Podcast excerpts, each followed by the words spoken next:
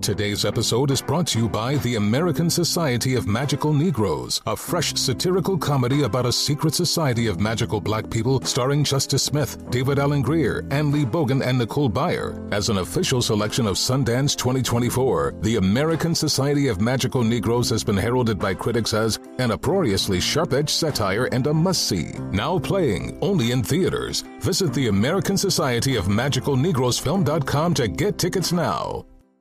Hey, it's Will Friedle. And Sabrina Bryan. And we're the hosts of the new podcast, Magical Rewind. You may know us from some of your favorite childhood TV movies like My Date with the President's Daughter and the Cheetah Girls movies. Together, we're sitting down to watch all the movies you grew up with and chat with some of your favorite stars and crew that made these iconic movies happen. So kick back, grab your popcorn, and join us. Listen to Magical Rewind on the iHeartRadio app, Apple Podcasts, or wherever you get your podcasts. Brought to you by State Farm. Like a good neighbor, State Farm is there. Apple Card is the perfect cashback rewards credit card. You earn up to 3% daily cash on every purchase every day. That's 3% on your favorite products at Apple, 2% on all other Apple Card with Apple Pay purchases, and 1% on anything you buy with your titanium Apple Card or virtual card number. Visit apple.co slash card calculator to see how much you can earn. Apple Card issued by Goldman Sachs Bank USA, Salt Lake City branch. Subject to credit approval. Terms apply. Hi, I'm Vanessa Bayer, and this is my brother Jonah. We're two siblings who love to talk about our childhood and nostalgia and how it shaped us into the people we are today. Who are kind of geniuses, if I do say so myself. Welcome to How Did We Get Weird?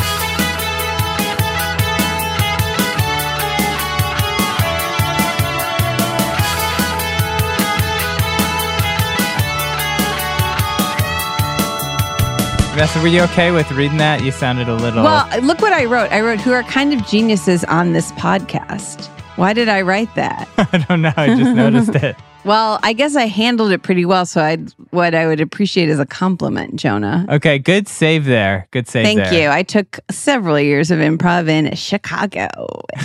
okay, Jonah. What I wanted to talk about today was we're going to get into a lot of publications with our guest today. And I wanted to talk about do you remember what magazines we subscribed to as kids growing up? Yeah, I remember we got Rolling Stone for sure. I got Guitar World. And then maybe we got TV Guide at one point. I'm not Yes. really sure. Okay. So Rolling Stone was like something that our parents got because it was kind of I felt it was kind of our mom's like sort of a she's cool. She still, you know, loves music. You know, I felt like that was a family thing. Like even when we were really little, we got Rolling Stone. That was a family magazine. You got Guitar World. I got a little something called Teen Magazine.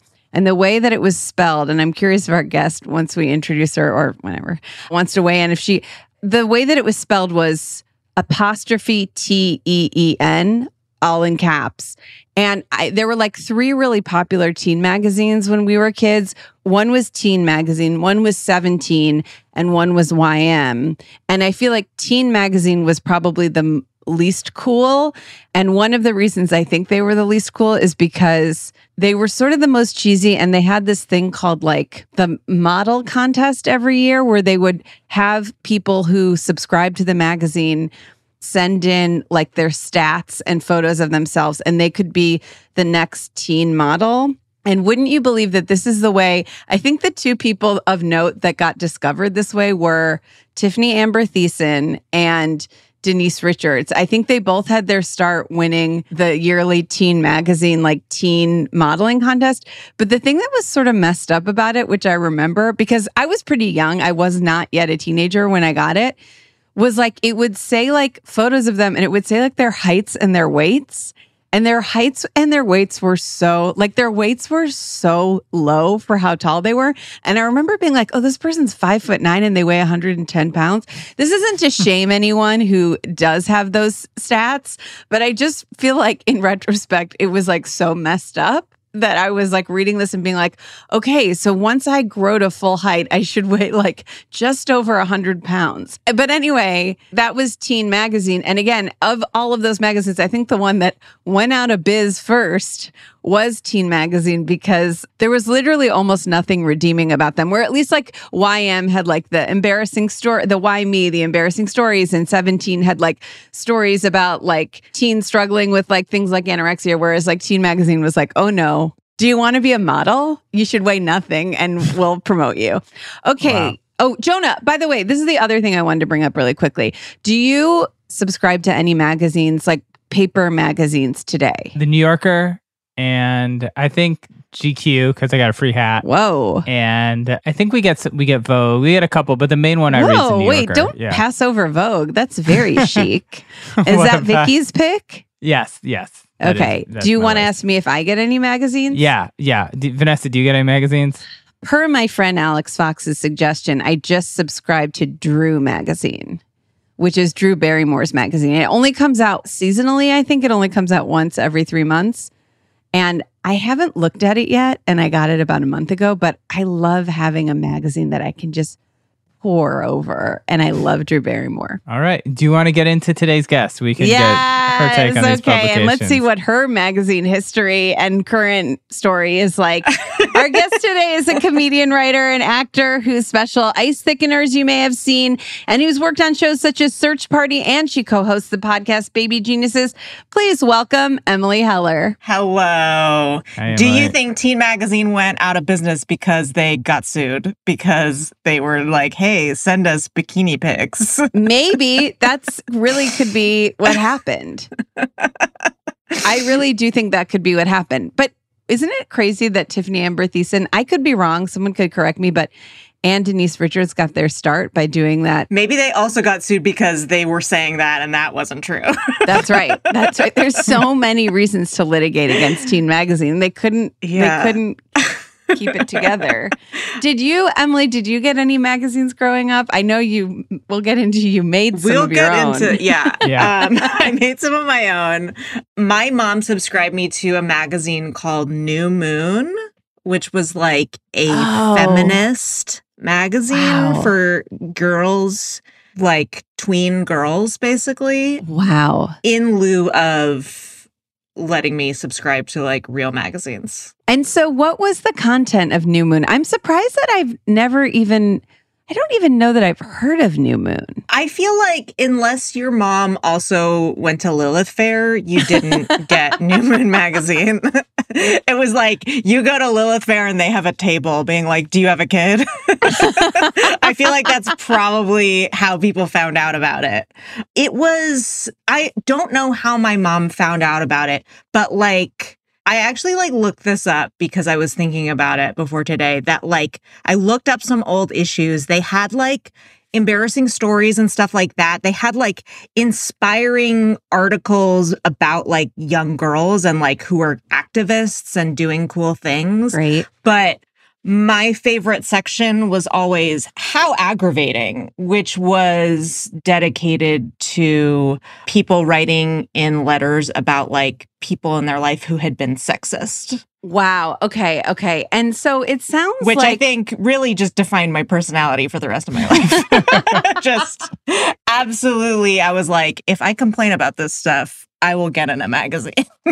I love that. Now it sounds like uh, the other magazine that I left out of this conversation was Sassy. It sounds like a little bit Oh. Sassy was a little bit closer to what I think you're describing, but maybe not quite to the Lilith Fair level of it. And yeah. I just wanted to mention that. But do you remember ever writing into that column of New Moon?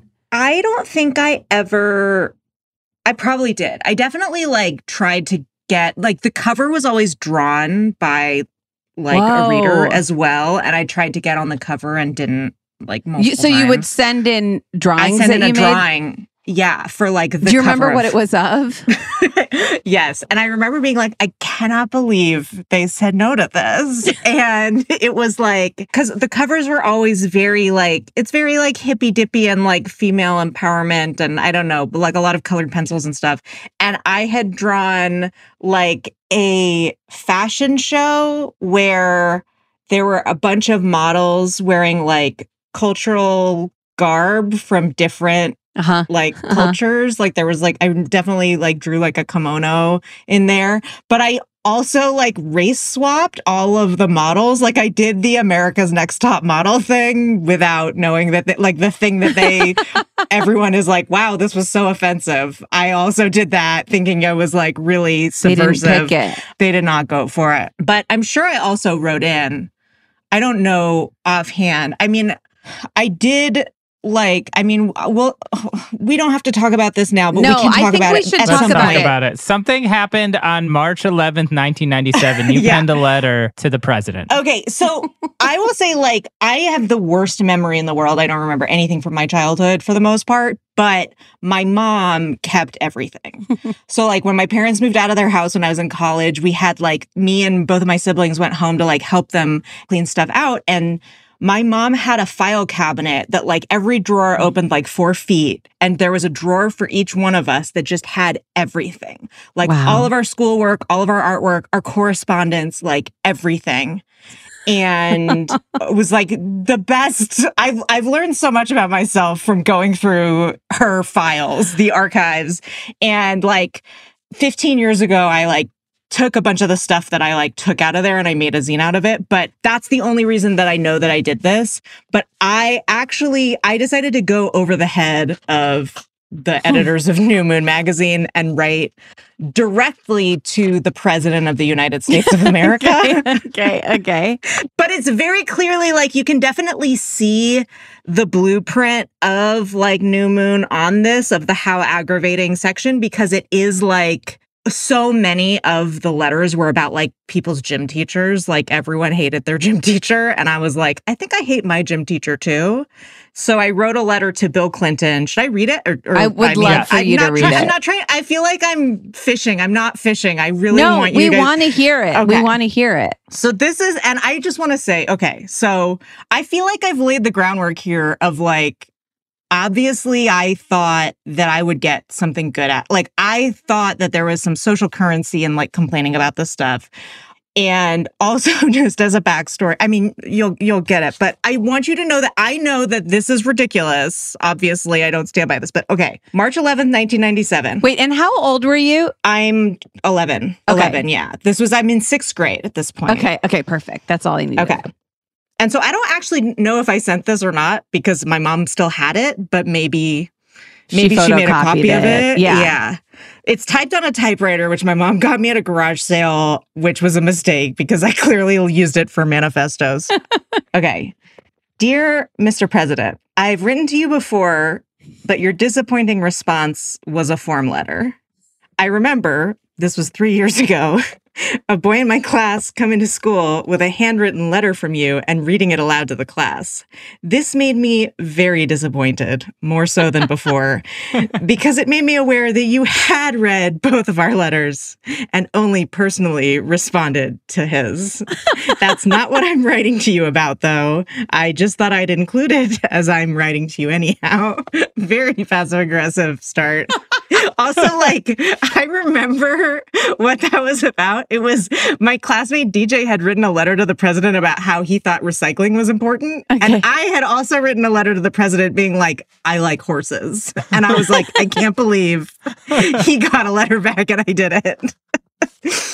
okay. There are many sexist people in my community, especially at my school.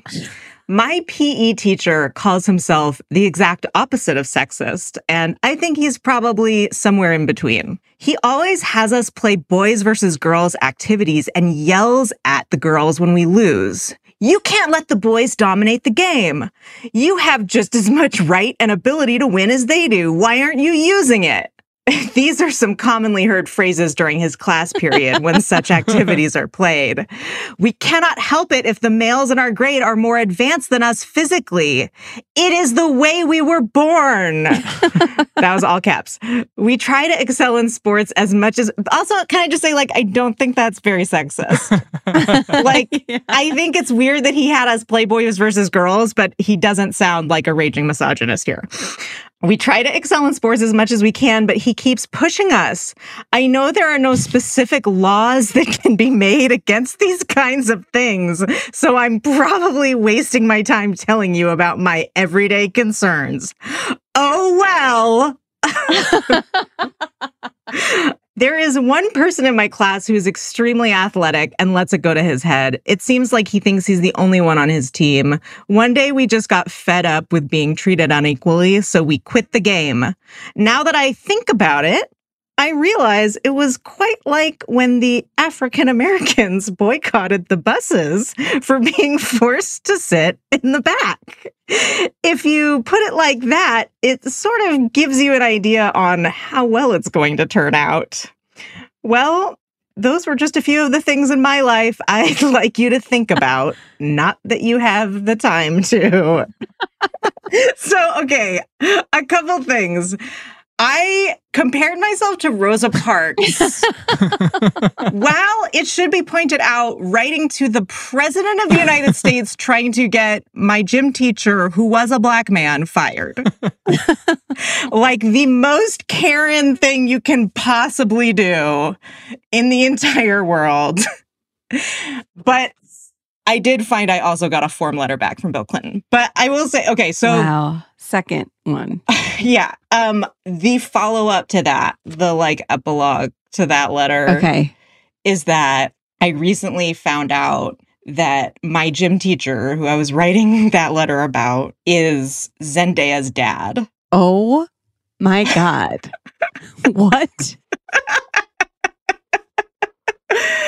Yeah, What? I know. I didn't know how to cue that up, but uh, I was Wait, looking. where are you from? I'm from the Bay Area, and like he was the gym teacher at my elementary school in Oakland. Zendaya was like nine months old. Oh, He had bigger problems to deal with. He had a little baby at home. But yeah, because I was like, you know, looking up, I was like, I wonder who Zendaya's parents are, because that's how I spend my time now. that's very then- similar to how we spend our time, by Yeah, way. yeah. yeah, I just jumped to the early life section of everyone's Wikipedia page. By the way, I'm And- shocked that this hadn't circulated amongst your. I know. I feel like I broke the. It was one of those things where, like, when I found out, I was just like texting around everyone from elementary school, and people had two reactions, which was either like, oh my God, or like, yeah, I know. and I was like, why didn't you tell me? To the people who knew already, I would be so pissed at them. yeah. Like, you don't think I'm deeply interested in this information? Anyway, I'm going to have a great icebreaker if I ever meet her. it's like, I once wrote to the president to try to get your dad fired from my middle school. I'm, like, I'm curious, like, what? I mean, this seriously, like, what did you think the role was of the president at this point? Like, because it almost feels like kind of like a therapist type role, or like you said, there is this really passive aggressive tone, like it's a friend that betrayed Yeah. you, or what like, did you he kind owes of think? me something. Yeah, I just kind of thought, I think at the time, I sort of had this like, obviously, I had an idea of myself as like an activist. Mhm. you know, sort of like a, a, you know, someone who really like cared a lot about justice and really like fought for it. Mhm. And I think what I wanted, I knew that the president had other things to do. I didn't know what they were exactly, but I did think that he w- could validate me yeah. uh, as like an important. I think what I imagined was like going back to class with the letter to show up DJ who had gotten his letter three years ago because DJ got to read his letter from the president in class. And are you sure that DJ's letter wasn't a form letter? Like he showed it and Yes, because there like there was a very specific way that because I have the form letter too. I remember because like when DJ read his letter, I was like, that's not what mine said. Mine was very Right. impersonal. I have the form letter that he sent that Bill Clinton sent out okay. because that was in the file as well. And it's just like a card. Oh, you can't see it. It says, Thank you for writing to me. I enjoy hearing from young people because you are the future of our country. I am honored to be your president, Bill Clinton. Oh, nothing. That's what I had gotten. Yeah. I And mean, DJ's was like, You're right. Recycling is important. Oh, it's also funny because I would think at that age that the president can do whatever they want. So it's like what I thought you were going to say is like the president could call your school and be like, fire him because he's technically in charge, like almost as though he's a king. right. He rules. yeah. I, th- I think I maybe didn't know that teachers could get fired though. I maybe didn't think that there was like an outcome that could happen. I think what I wanted was for the president to tell me I was right Yeah. so that I could go back to Mr. Yeah. Coleman and be like, listen. Yeah. Yeah. I think that makes sense. Vanessa, did you ever write let- any letters to the president? I think I did because I have a sort of like a sense memory of getting a letter back. I think it was probably also to Bill Clinton. I also think there's a good chance that I could have gone to the office to complain about this and they were sick of me going to them to complain about stuff that was happening at the school. and they stopped meeting with me. the closest thing I think I did to this is, and I've talked about this on here before, is I think I've written a, a letter to the president, but also I know that my friend Tracy Schaefer and I, when we were little, heard that some probably boy in our class had written, um, had sent an idea for a video game to Nintendo. And we heard like Nintendo was like, okay, we'll make this game. So we designed a video game called Cool Love Life. And we made like a bunch of drawings of it and like what the different levels would look like. It might have been over like two play dates. Like we like really spent a Oh lot of time on it. And then I remember we wanted to send it and we took this I had a box collection. We took one of my boxes and we, we put a bunch a ton of change in it. Like a ton of like quarters like a and- yeah, like, we like, maybe if we like give them a little a little bit of money like the and i remember mom being like you can send them your game idea but you cannot send them money. Like you can't. So i think we sent the idea off thinking like okay well i guess we're going to be video game creators. Like this is really quite cool and again never oh my God. I don't know if Nintendo ro- sent back a form letter. What I think happened is we got no response. I don't even know if we ever sent it anywhere. Now, Jonah, I'm curious. I bet they couldn't they couldn't legally respond because then they'd have to give you Right, back the right, money. right, right. they wanted to keep it. Jonah, did you ever do something? I know that as an adult, you write brands all the time, either complaining or praising their products, so you'll get free stuff. But yeah. I mean, I did just write Alter Eco Chocolate, let them know I love their malt and salt flavor. So I wrote a letter like that. But as a kid, I wrote letters to bands, basically asking for free patches and stickers. And they would sometimes write back or like someone in their like inner circle, and they would usually send me free stuff. So it was pretty, but that's easier, I think, than an executive at Nintendo or Bill Clinton to kind of get in touch with. right. It's an important lesson to learn is like Yeah. know who will actually write you back. Yes. Yeah. Know who'll write you back. And maybe you'll get a couple stickers. Maybe you'll get a, a free, and as an adult, maybe you'll get a free jar of salad dressing. I mean, you never know. Right. Now, I wonder Yeah. if now, if you sent letters, if you'd have a better chance because so many people are emailing. Like, I wonder if you'd have a better chance of getting your letter read. than if you sent an email. Yeah. I don't know. I saw a documentary, I think it was with Barack Obama, where they had someone who screens all the mails at the White House and then they like forward him the ones he might be interested in and he would respond to them. Yeah. Like, not, you know, obviously not all of them, but I think there is a way it can get through those channels. In maybe. retrospect, I understand now that Bill Clinton wasn't reading all of them. There was Right. someone else reading them. I also think probably now's a better time to get a letter back from Bill Clinton than when he was in office. yes, I think I sure. think I could probably send it Yeah. to him now you could resend it. and then be like, P.S. I'm an adult now and it was Zendaya's dad. But also, I think you should say if you ever tell Zendaya this story, like as an icebreaker, you should say the part about how you didn't know that teachers could get fired. So you're sort of were sending it just. You know, you could use it as a bonding thing of like, I'm sure you had frustrations with your dad growing up. I did too. I feel like gaming out, getting to that part of the conversation is in a really optimistic view of how long she's going to be willing to talk to me about this. I'm looking forward to a time that we're all at like a, you know, some kind of an industry party and I and we can make this happen. I mean, like, so I found out about this connection while like I was still working at Barry. So like when we would go to the HBO Emmy parties, like she was on Euphoria, like oh she was Oh there. I was like, there is a chance tonight I'm going to see Zendaya and it'll be my opportunity to talk about this. Yes. And it never happened. You know what's kind of similar to that is our cousin Mia, who is a very close friend. She lives here. She lives in Derek Hough's old condo. She bought her condo from Derek Hough.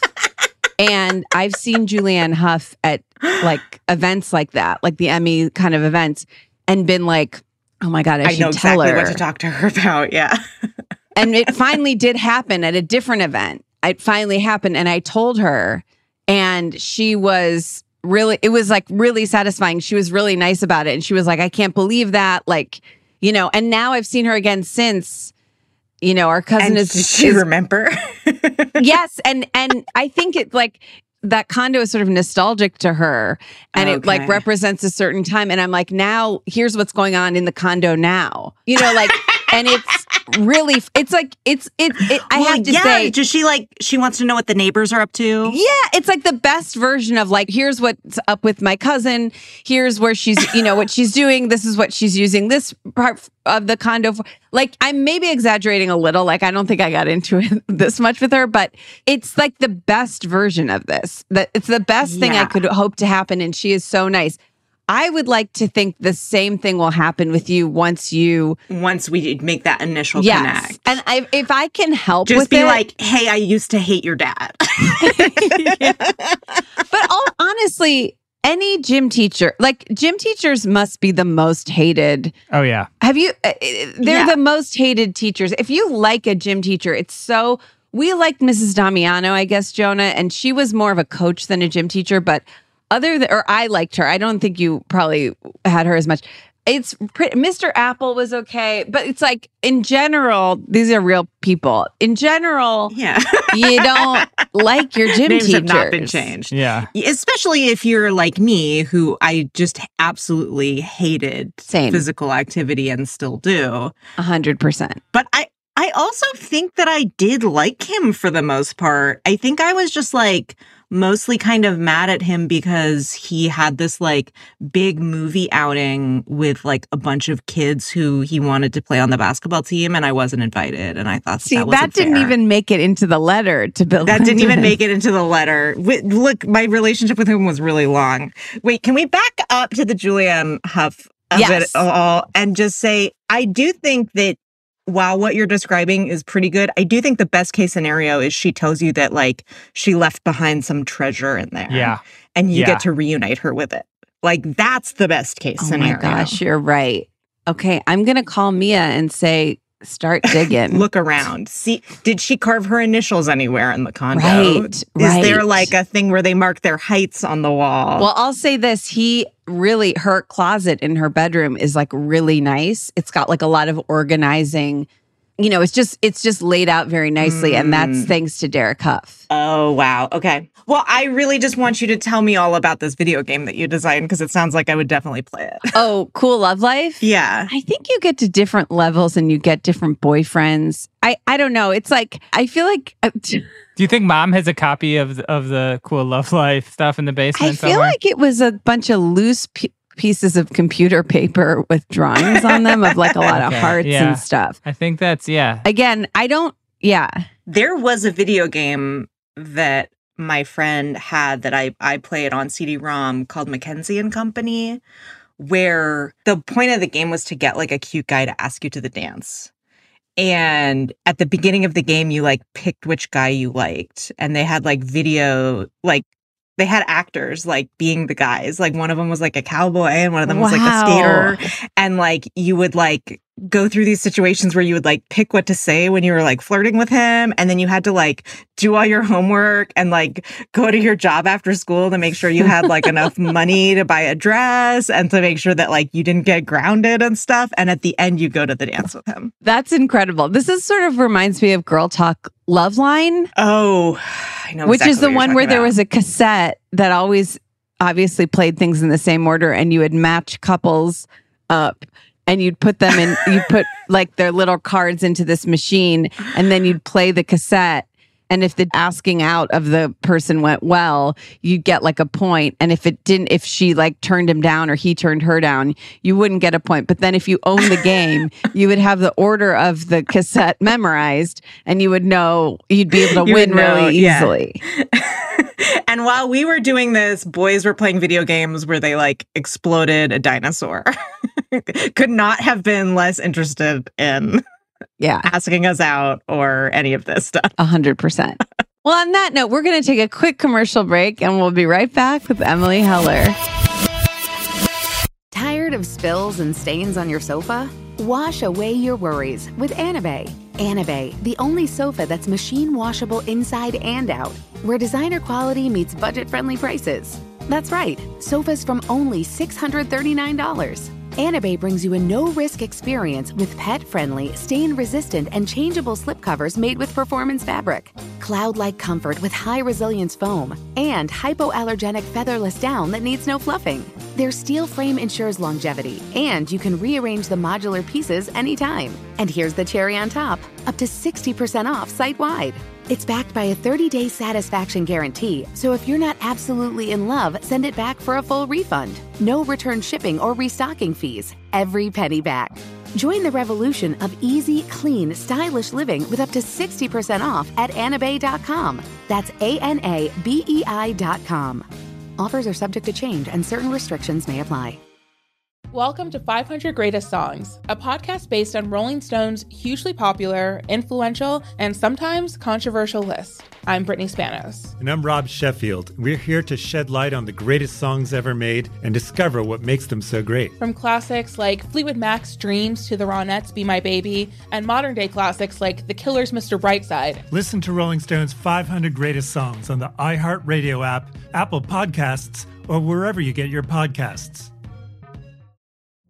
Witness the dawning of a new era in automotive luxury with a reveal unlike any other as Infiniti presents a new chapter in luxury, the premiere of the all new 2025 Infiniti QX80. Join us March 20th live from the edge at Hudson Yards in New York City, featuring an unforgettable performance by Grammy and Academy Award winning singer, songwriter, and composer, Jon Batiste. The all new Infiniti QX80 is unlike any luxury SUV you've ever seen. Smart enough to anticipate your needs even before you do. Every line, curve, and detail was thoughtfully crafted so everything for every passenger feels just right. Don't miss it. Mark your calendars and be the first to see it March 20th at 7 p.m. Eastern, only on iHeartRadio's YouTube channel. Save the date at new-QX80.com. 2025 QX80 coming this summer. Emily, we're back. Hi. We were talking earlier about some of your, you know, the publications that we subscribed to as kids and we were talking about some of you know the correspondence you did with the president et cetera and i think that i think one of the publications that really resonated for you it sounds like that really resonated for me was the delia's catalog The Delia's catalog, yeah. Oh, for big time. Talk about thinking one thing can change your life completely. exactly yes was just like, if I get this garment, I will be cool. Now, obviously, we both got the Delia's catalog growing up. Did you ever get stuff? Did you ever order anything from it? Yeah. I mean, it took a lot of like begging Yes. my parents to be able to order anything from there. I definitely got like a bathing suit from there that Yes. I outgrew almost immediately. And I think there were other times too when I was like, I, I think I got some like home decor things from there. Like they Yes. had those like star lights. Like they, it was like a night light inside like a plastic star. Yes. That- yeah. Yeah. I really also wanted to paint my room dark, dark blue because in their catalog pages, that's like what the set was painted. And I thought it would look really cool.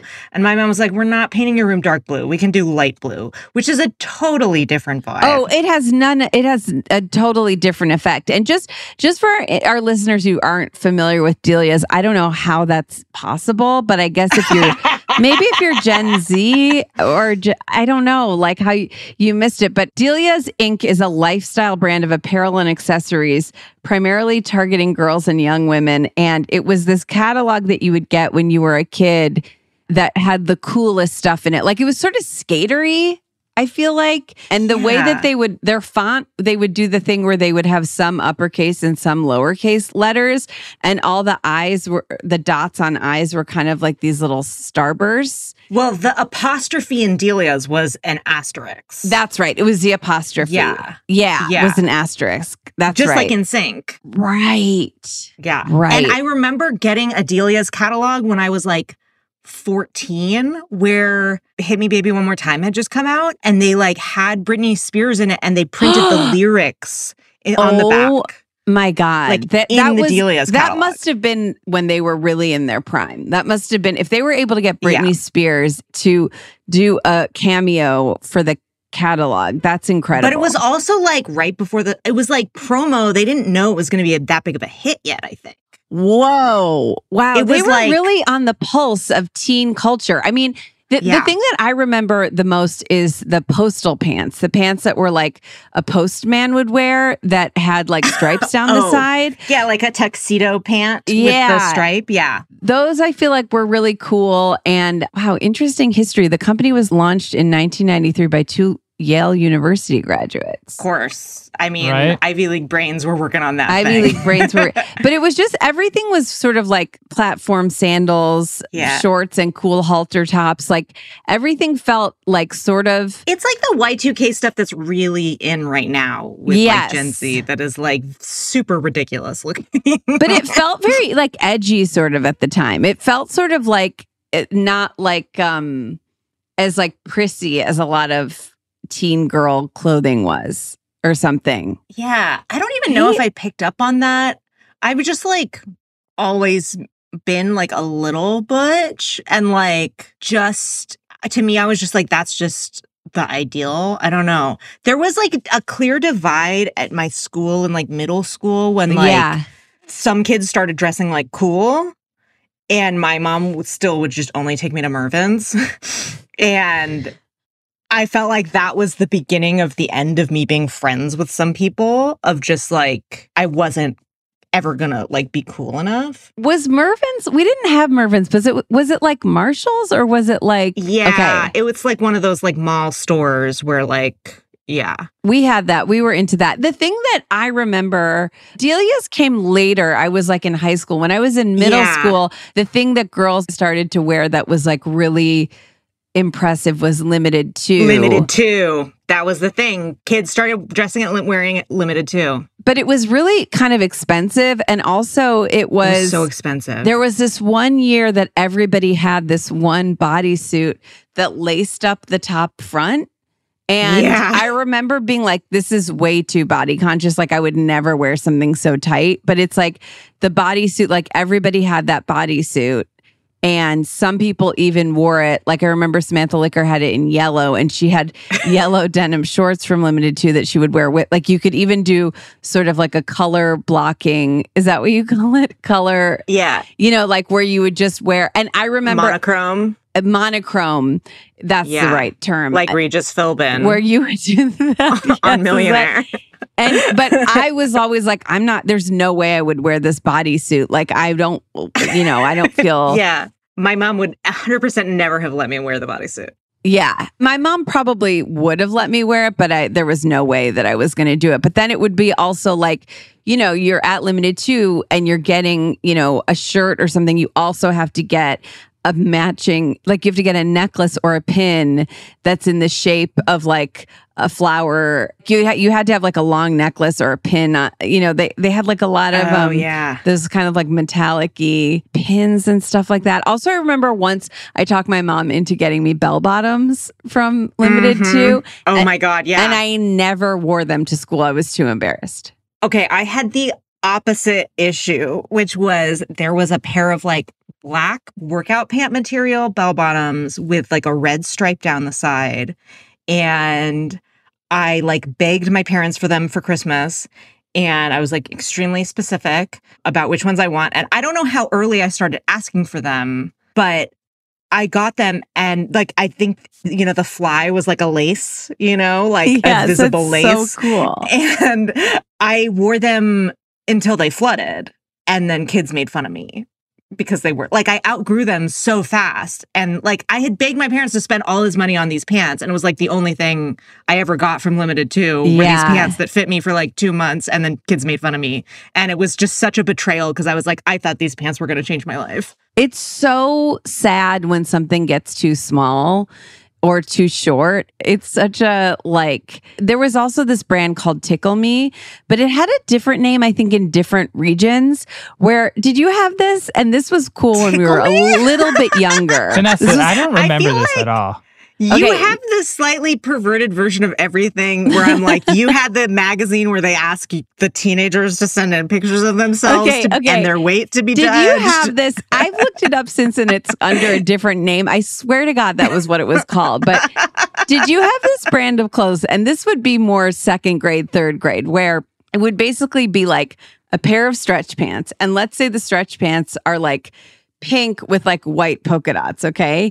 Then there'd be Uh-huh. a matching big sweatshirt that would go over the Oh. stretch pants and it would have bows Yes. on it that were the same Mhm. pattern as the stretch pants, plus like rhinestones and maybe like other designs. And basically, it was a set and it cost a billion dollars. It was so expensive. and it would be like having one of these sets was so cool. was the best. Did you have yeah. that? Do you know what I'm talking about? I definitely had like I remember having conversations with other people in like first grade that it was like stretch pants. The coolest thing you can wear is like stretch pants with like a baggy shirt over it. yeah. And the, if the shirt matched, The shirt I remember matching, and I like I definitely had a pair of stretch pants. I don't know if it was by them that had like a bunch of like lipsticks and stuff on Yes, it. When I was yes. like way too young to even know what a lipstick really even was. right. Yeah, and I only remember that because I wore them on the plane when I had a big scab on my knee and it got stuck to them because I didn't have a band-aid on. Well, I remember the first time I wore my outfit that I'm referring to, which I again I think the brand was Tickle Me. I wore it to school on my birthday, and while we were playing volleyball in the gym, I got a bloody nose, and it got all over this sweatshirt, which was white. But somehow my mom got the stain out. But then the thing that's really heartbreaking is I think that was third or fourth grade. And then I think I've told this story on here before, but fifth grade, I'm wearing it to school. It's started to flood slightly. The pants are sort of short. Yeah. And I remember going up to return my lunch tray in the cafeteria and looking down at what I was wearing and going, what the fuck am I wearing? I'm wearing these different color polka dot stretch pants and a sweatshirt with bows all over it. Like, I'm in fucking fifth grade. Like, I need to grow the fuck up and I can never wear this again.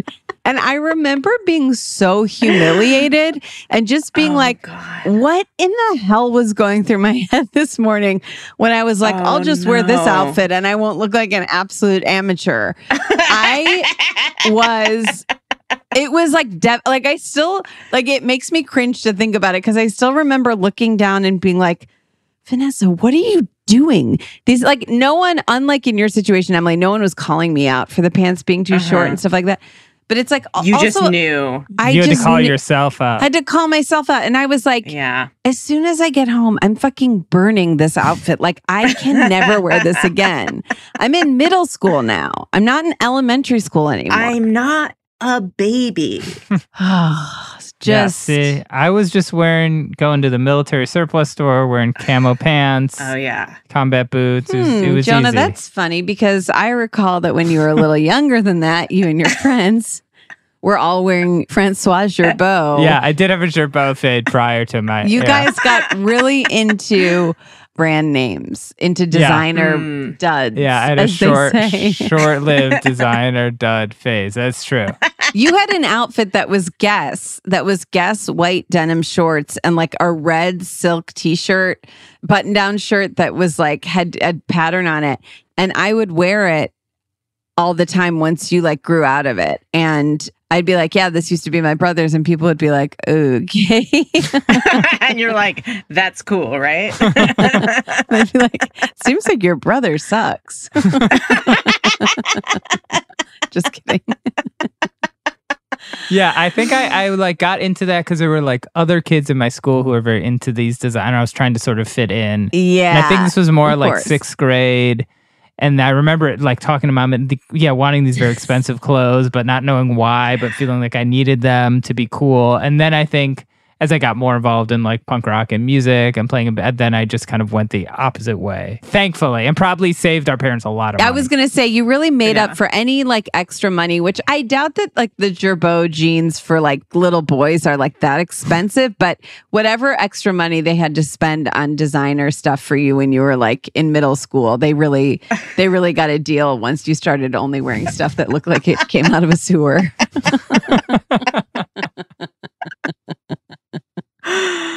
uh, I definitely like started getting like thrift store t-shirts and stuff once Oh, I like got more into like punk stuff and it was definitely like oh well I'm never going to afford Limited Too so I might as well like Yeah. get really into this and it turned into this thing where it was like you know, I, I really wanted like, you know, ironic t-shirts from like the thrift store and stuff, but that sort of translates to your parents as like, oh, you like stupid crap. I'm going to get you Yeah. just whatever for Yeah, your gifts yeah, now. Like, yeah. I'm just like not getting what you like about it, about like getting things that sort of like look vintage, but really aren't, or just like things that just say stupid stuff on them that you're just like, but this is horrible. I don't know. It was just like, but then I like couldn't explain it to them without just like absolutely like spitting loathing in my, you know, like just the cruelest possible reaction to them trying to know and love me. right, right. Like, yeah, you don't want a brand new shirt from your local gas station. You want an old one with someone else's name on it. Like, how do you explain that? yeah. Well, and I don't want one that says like Abercrombie Sports Department or Right. whatever. I'm like, I want something that says a real sports department. Do you remember also? I just had a flash of this. The sweaters at Abercrombie, like the winter sweaters, cost so much money. I just remember like trying to buy one at the mall and being like, oh, this is like a hundred dollars, which at the time was it still is, but like at the time was so I just remember Just an unreasonable being like, amount of money. and then seeing people at the at school who are wearing sweaters that I saw at Abercrombie and being like, what the hell is going on with them? Like they're so rich, they- I guess. How can they buy this? I never actually like bought.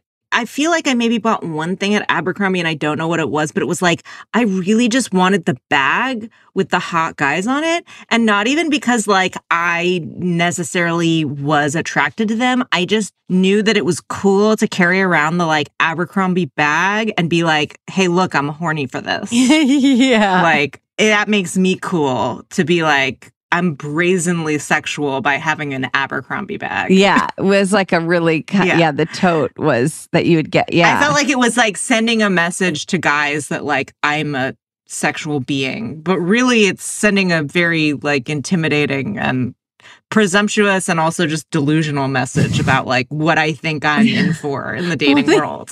The other thing that was so crazy was remember they would hire like hot teen guys to Yeah. just talk in the entryway of Abercrombie. And I remember being like, this is actually a deterrent to me because I'm so scared of these guys that like I don't want to have to like walk through where they're like playing s hacky sack or whatever. I like do not I, want to be observed by them. Yes, exactly. So I'd be like, oh God, now it, I, I genuinely want to see what clothes are in the store, but I have to like interrupt these guys from like their game, their like fake conversation to get into the store. And then it's And I'm like, terrified. they had the loudest music and so much cologne. It was really Oh like my an obstacle course to get in there and get clothes of just like an obstacle course of various discomforts of Oh. just like it sounds bad, it smells bad, and then it feels awkward and somehow they made money on that and then now we're finding out that they were just insanely racist just the most racist every aspect of it was incredibly racist i don't know Oh, I if you watched the documentary I know. Now yeah, I'm going to watch it. it. Yeah. Oh my god. Okay, I'm going to watch it Yeah. like It's as soon as we're done recording. I can't wait to see it. Yeah. But that also, like, something always seemed a little, I don't know. yeah, there was a lot that was really off about it. The other thing that that made me think of, though, not to change it, was like, remember when you would go to Gap and Gap all of a sudden had their own fragrances and everyone tried to be like, these are cool. Like one is sand, one is ocean, one is sky, and one is like lemons or something. And you'd be like, I don't think any of these are very good. And this isn't why I come to Gap. I come to Gap because I love swing dancing. That's why I go. oh, wow. I guess we've covered entire 90s fashion for anyone who needs a. yeah. yeah. And if anyone's looking for some of that Gap lemon perfume, maybe you can find some. Yeah, lemon. Oh, I think I made that up, but I'm you know what I'm saying? You found a bottle of that now. It smells so rank. yeah. well, we're going to take a quick commercial break, but we'll be right back with our friend Emily Heller. Tired of spills and stains on your sofa? Wash away your worries with Anabei. Anabei, the only sofa that's machine washable inside and out, where designer quality meets budget friendly prices. That's right, sofas from only $639. Anabay brings you a no risk experience with pet friendly, stain resistant, and changeable slipcovers made with performance fabric, cloud like comfort with high resilience foam, and hypoallergenic featherless down that needs no fluffing. Their steel frame ensures longevity, and you can rearrange the modular pieces anytime. And here's the cherry on top up to 60% off site wide. It's backed by a 30 day satisfaction guarantee, so if you're not absolutely in love, send it back for a full refund. No return shipping or restocking fees. Every penny back. Join the revolution of easy, clean, stylish living with up to 60% off at anabei.com. That's A N A B E I.com. Offers are subject to change and certain restrictions may apply. Welcome to 500 Greatest Songs, a podcast based on Rolling Stone's hugely popular, influential, and sometimes controversial list. I'm Brittany Spanos. And I'm Rob Sheffield. We're here to shed light on the greatest songs ever made and discover what makes them so great. From classics like Fleetwood Mac's Dreams to the Ronettes' Be My Baby, and modern day classics like The Killer's Mr. Brightside. Listen to Rolling Stone's 500 Greatest Songs on the iHeartRadio app, Apple Podcasts, or wherever you get your podcasts. Witness the dawning of a new era in automotive luxury with a reveal unlike any other as Infiniti presents a new chapter in luxury, the premiere of the all new 2025 Infiniti QX80. Join us March 20th live from the edge at Hudson Yards in New York City, featuring an unforgettable performance by Grammy and Academy Award winning singer, songwriter, and composer, Jon Batiste. The all new Infiniti QX80 is unlike any luxury SUV you've ever seen. Smart enough to anticipate your needs, even before you do. Every line, curve, and detail was thoughtfully crafted so everything for every passenger feels just right. Don't miss it. Mark your calendars and be the first to see it March 20th at 7 p.m. Eastern, only on iHeartRadio's YouTube channel. Save the date at new-QX80.com. 2025 QX80 coming this summer. And we're back. Well, guess what? I know you probably thought, hmm, I'm done talking about 90s fashion, but you'd be wrong. Because Thank God. get ready, Emily. Now we're going to play a game that we like to play called Yes Nostalgia. We generally bring up nostalgic products, shows, etc., that are making a comeback. And if we're into them, we can each give them a yes nostalgia. Nostalgia. And if you're not, give them a nostalgia. No, no, no, no, no, no, no, no, no, no, nostalgia. Now, Okay. this is a special edition of Yes Nostalgia 90s fashion edition of 90s fashion trends that are coming back. Okay. So we're going to go through three of these and we can each say whether it's a yes nostalgia for us or a nostalgia. okay. Okay, this first one is one that I read about. And since I read about it, I've in the last like 24 hours, I've seen it multiple times. Is vests as tops. Oh. Okay, so this is something the vest in the 90s was often worn as a piece by itself rather than belonging to a suit. Sometimes with a denim skirt, sometimes, you know, not. It would, but a vest as a shirt. What do you think, Emily? Oh, Jonah shared a file. Jonah shared a file. Yeah. And that, I mean, it looks really good on Drew Barrymore. Yeah, we have a 90s photo of her. Now I feel she's got a fanny pack that says fuck all over it. That's yeah, it's so cool. It's so cool. God, she's so cool. Now Yeah. I think it can work, but that can't work on me. yeah. That cannot yeah. work on me, but I'm willing to try. I'm going to say yes, nostalgia. Okay. Okay. Jonah, how are you feeling about this? This was a thing that I think a lot of men took on too.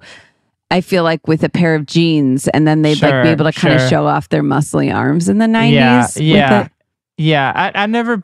I don't think I've really been a big vest guy, believe it or not. I'm Mm. gonna go with no on this. This one is is tough for me. Yeah, I, wearing a vest as a shirt. I just I, I feel like it's the kind of thing I would like put it on and I look in the mirror and be like, I cannot go outside like this. Yeah. Yeah, I hear you. I hear. For I think me it would personally. look cool on you, Jonah. But okay, Vanessa, what are your thoughts on vest as shirt?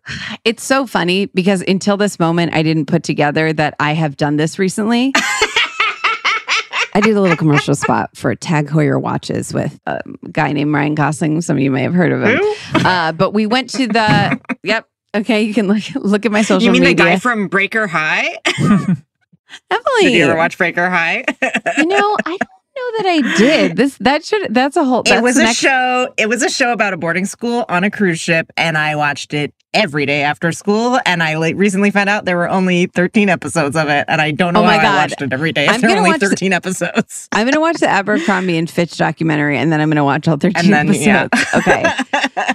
But anyways, there was a premiere for this commercial, believe it or not, in London. They sort of considered it a short film because they made like a five and a half minute version of it. Anyway, my outfit was by this brand. This is probably my favorite brand, Tibi. They styled me and they gave I wore a three piece suit. And I'm Oh, realizing because I wanted to show off the watch, I took my jacket off and I was mostly just wearing the vest with the pants. So to be fair, I was wearing it as part of a three piece suit, but I was, but I have to say, wearing the vest as a shirt, which is what I did for most of the night, I felt cool. Like I felt like Yeah. I guess I'm a lady who wears a vest as a shirt now and I'm I didn't even think about it in this way. Mm-hmm. But so I this is a nostalgia for me as someone who's without even really realizing it has engaged in this trend. Yeah. Wow. You guys got a lot of extra brags out of that. I, the thing about fashion is the most important part of it is confidence. I think you can wear anything and look good as long as you feel confident That's right. in it. That's right. And right. you just choose to feel confident. And I think maybe that is part of it for you is you have to talk yourself up about it. That's right. I needed to talk myself into yeah. the right headspace. Now, this next one is slip dresses. Oh. Slip dresses. There's something about this article says about the slinky bias cut that feels so right now. Kate Moss would wear these a lot in the 90s and people slip dresses are coming back now. What do you think about what do you think about this, Emily? This feels like the opposite of the vest thing because the vest is a very structured garment. Yes. It's very like it looks good on everyone because it's just like really like a well constructed thing. And slip dresses are just like an amplifier for like every curve of your Yes. like if their whole thing is like they look great on Kate Moss, I'm just like I have no Yeah, no interest in wearing that. I'm like different that doesn't apply to my life, me. you know. Yeah. I don't see getting back into those.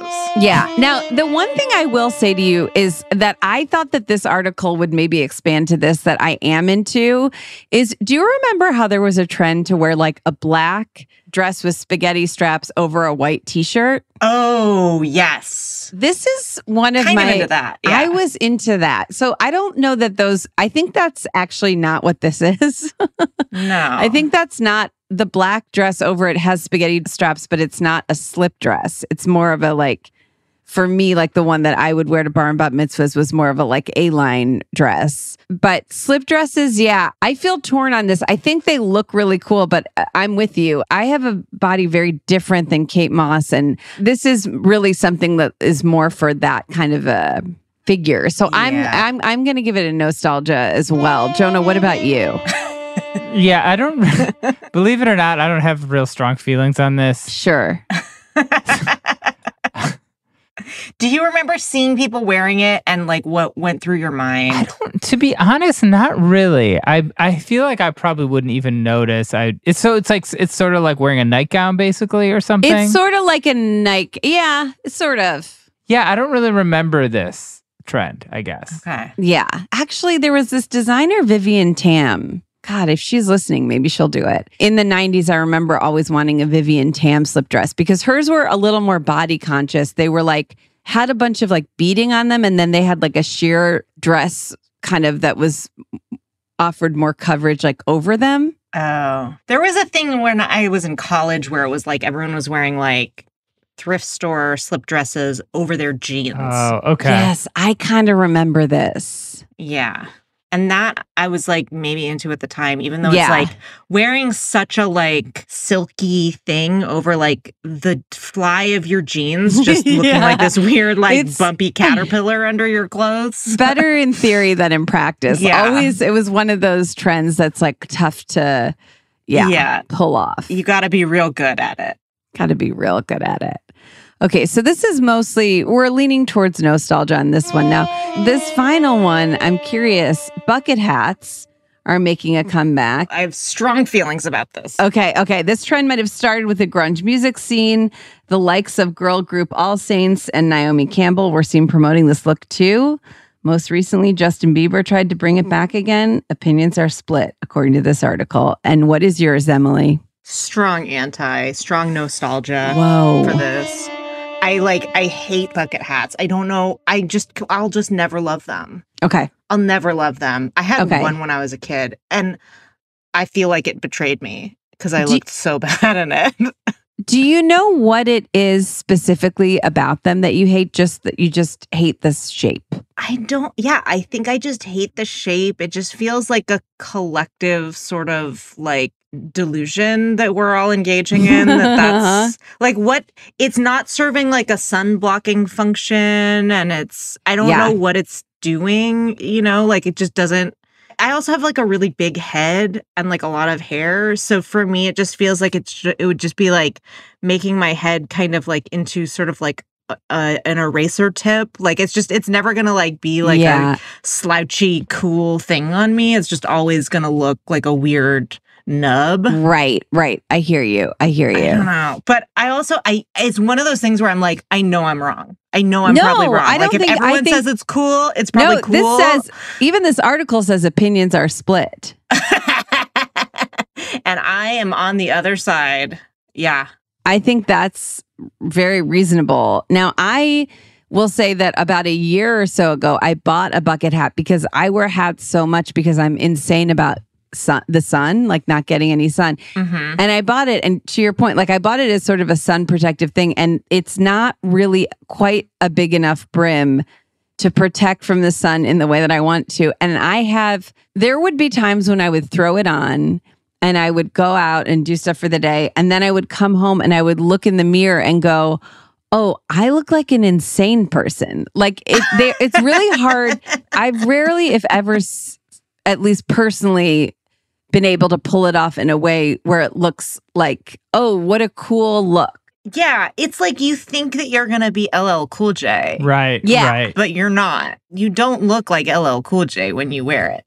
And you look like, I mean, and the irony is like, you look like an old lady gardening. And I wear a Yeah. lot of things that old ladies who garden wear because I'm Same. a gardener now. And so I'm just like, I'm, that should be a point in its favor to me. But for some reason, it's just, it's, I have such a strong aversion to it.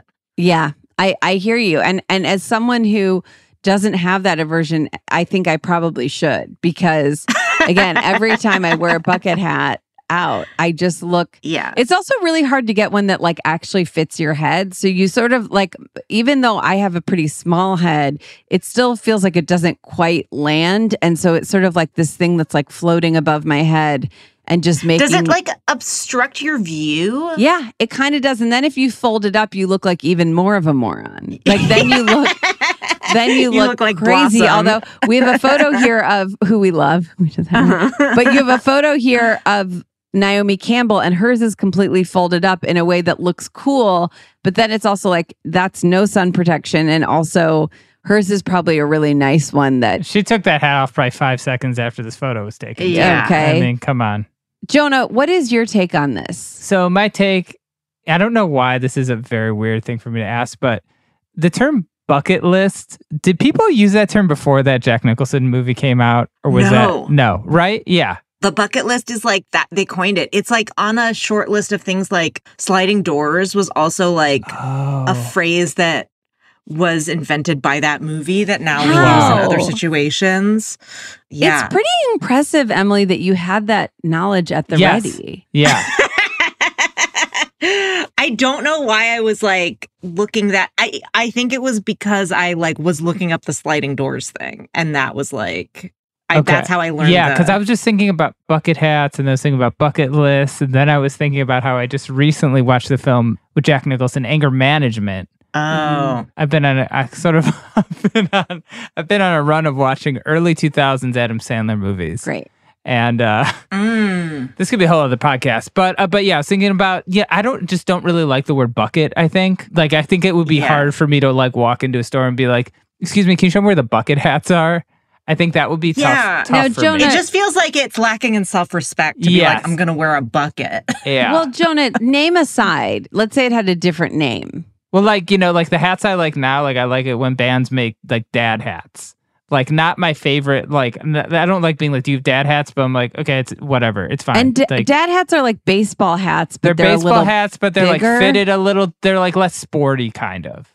Like to me, they feel less like collegiate. They're kind of they're more bigger? low pro- I don't know the exact difference, but Do they just, dad hats look more like trucker hats? no, they don't look like trucker hats. Is the brim more like is it like pre-curved? Yeah, it's like pre-curved. It's kind of like it's like kind of like lower profile a little bit. They're just I think Yeah. they just look better. on It's like head. some of your hats that are like light blue, kind of like little. They're basically any hat I own. Okay. And for lack of a better word, they look a little bit more elegant than a baseball hat. It's similar. It's similar. It's sort of like uh, a baseball hat you could wear to the opera. yes, yes. it's like a baseball hat you could wear to the opera. So I like those hats. I, I don't love the name, but I like the name better than bucket hat. We have a bucket hat here. Uh, I've worn it.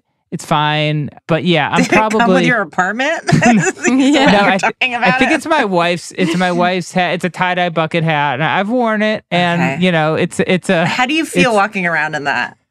In a tie dye bucket hat. That's like taking a bucket hat to the next level. That's like such a confident move. I Yeah. wore this like three years ago. I underwent chemotherapy, and for some reason, when I did chemo, I was wearing this gr- Casual drop. this green tie dye bucket hat, and it was like my like hat. So it's I don't know why I was wearing this hat, but I've like associated with that. As and someone so- who's also undergone chemotherapy, that's like the most chemotherapy thing to wear because it's so like it's so like, yeah, I'm getting medicine, but I'm also having fun, which is like I feel people.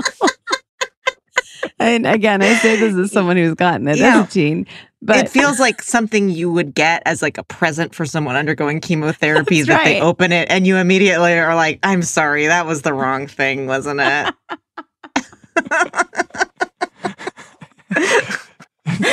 everyone listening should know that Jonah's doing great. I'm doing I'm doing good, but I'm glad to hear it. Does it feel that he owns lucky a- now? yes, Like, it feels kind of lucky like now. you owe the hat something? Maybe, Yeah. maybe. So maybe I shouldn't be so critical of bucket hats. So you know what? I'm, you're right. I'm going to come around. I'm, I'm going to say I'm for bucket hats. They can, yeah, inject a little fun into a tough situation, and they might not offer great sun protection, but wear it indoors. So Yeah, Yeah. you don't. Yeah, you're not. You're wear it inside for chemo. right. Yeah. Okay. I'm going to give it a yes, nostalgia then too, because I think it provides a lot of fun in a. It's Well, a I fun feel hat. Like you you played the cancer card, and now Yeah, you look like an now I know. I didn't really mean to, but it's it's so weird because I never really wore that hat before or after. So it's just what I associate with bucket hats. Yeah. Right. Interesting. Right. If you like put it on, would it like trigger some sort of like know. sense memory? I don't know. It's possible. I don't Yeah. know. Yeah. Who knows? Never find out. Well, it seems like of these three, the bucket hats seem to have done well. The vest didn't do great. it's kind of a tie. I the think. slip dress, yeah, but Yeah. the vest It's and the tie bet- bucket hat, yeah. Is that what you're thinking? Yeah. I mean, they they each got two votes. I think. Yeah. There's so many other trends you can look it up. Sheer fabrics are coming back, velvet's coming back. There's so many. It was hard to pick. And I think some of those other ones, especially velvet, might have done a little better here. But, you know, that's for another day. and speaking of another day, Emily, this was so much fun. Where Oh can my people gosh. find you today and any other day? I'm at Mr. Emily Heller on most social media things, and I'm on strike, baby. Yes. Come on out. yeah, I'm not. I'm not promoting anything. You can watch my entire stand-up special on YouTube for free if you want. Whoa, that's great. Ice thickeners. That's uh, you can find me there. Great. Great. Love that. I'm wearing Well- a modcloth dress, which I feel like is adult Delia's. Ooh, that. Oh, by the way, I I want to say this before we sign off. You know, Delia's went out of business sort of in 2014. However, another company revived them called Dolls Kill. They wanted to resurrect Oh. Delia's and they began licensing the brand back in 2018 and continued to release 90s inspired clothing under the name Delia's by Dolls Kill.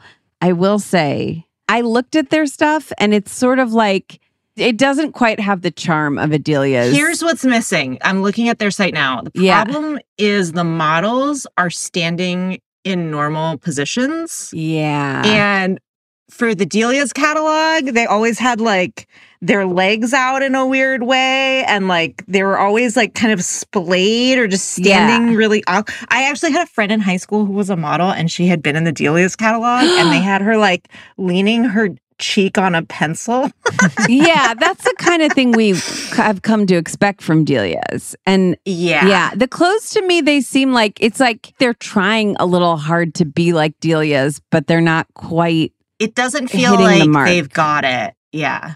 Yeah. But if anyone wants to look it up, Delia's by Dolls Kill, it exists. I mean, I'm I might buy something. I know. I think I might too. I'm gonna watch the Abercrombie and Fitch documentary, watch all 13 episodes of Breaker High. Breaker High, and then go on the Delia's by Dolls Kill site and buy hopefully some platform Mary Jane's. Yeah. Well, that was really fun. I have to say, Emily, thank you so much Thank you so much for having me. for joining us. This was a blast. Thank you for everyone for listening. If you enjoyed the podcast, please keep an eye out for next week's episode of How Did We Get Weird? We will discuss more stories from our childhood and other cultural touchstones with the Delia's catalog and honestly, 90s fashion in general.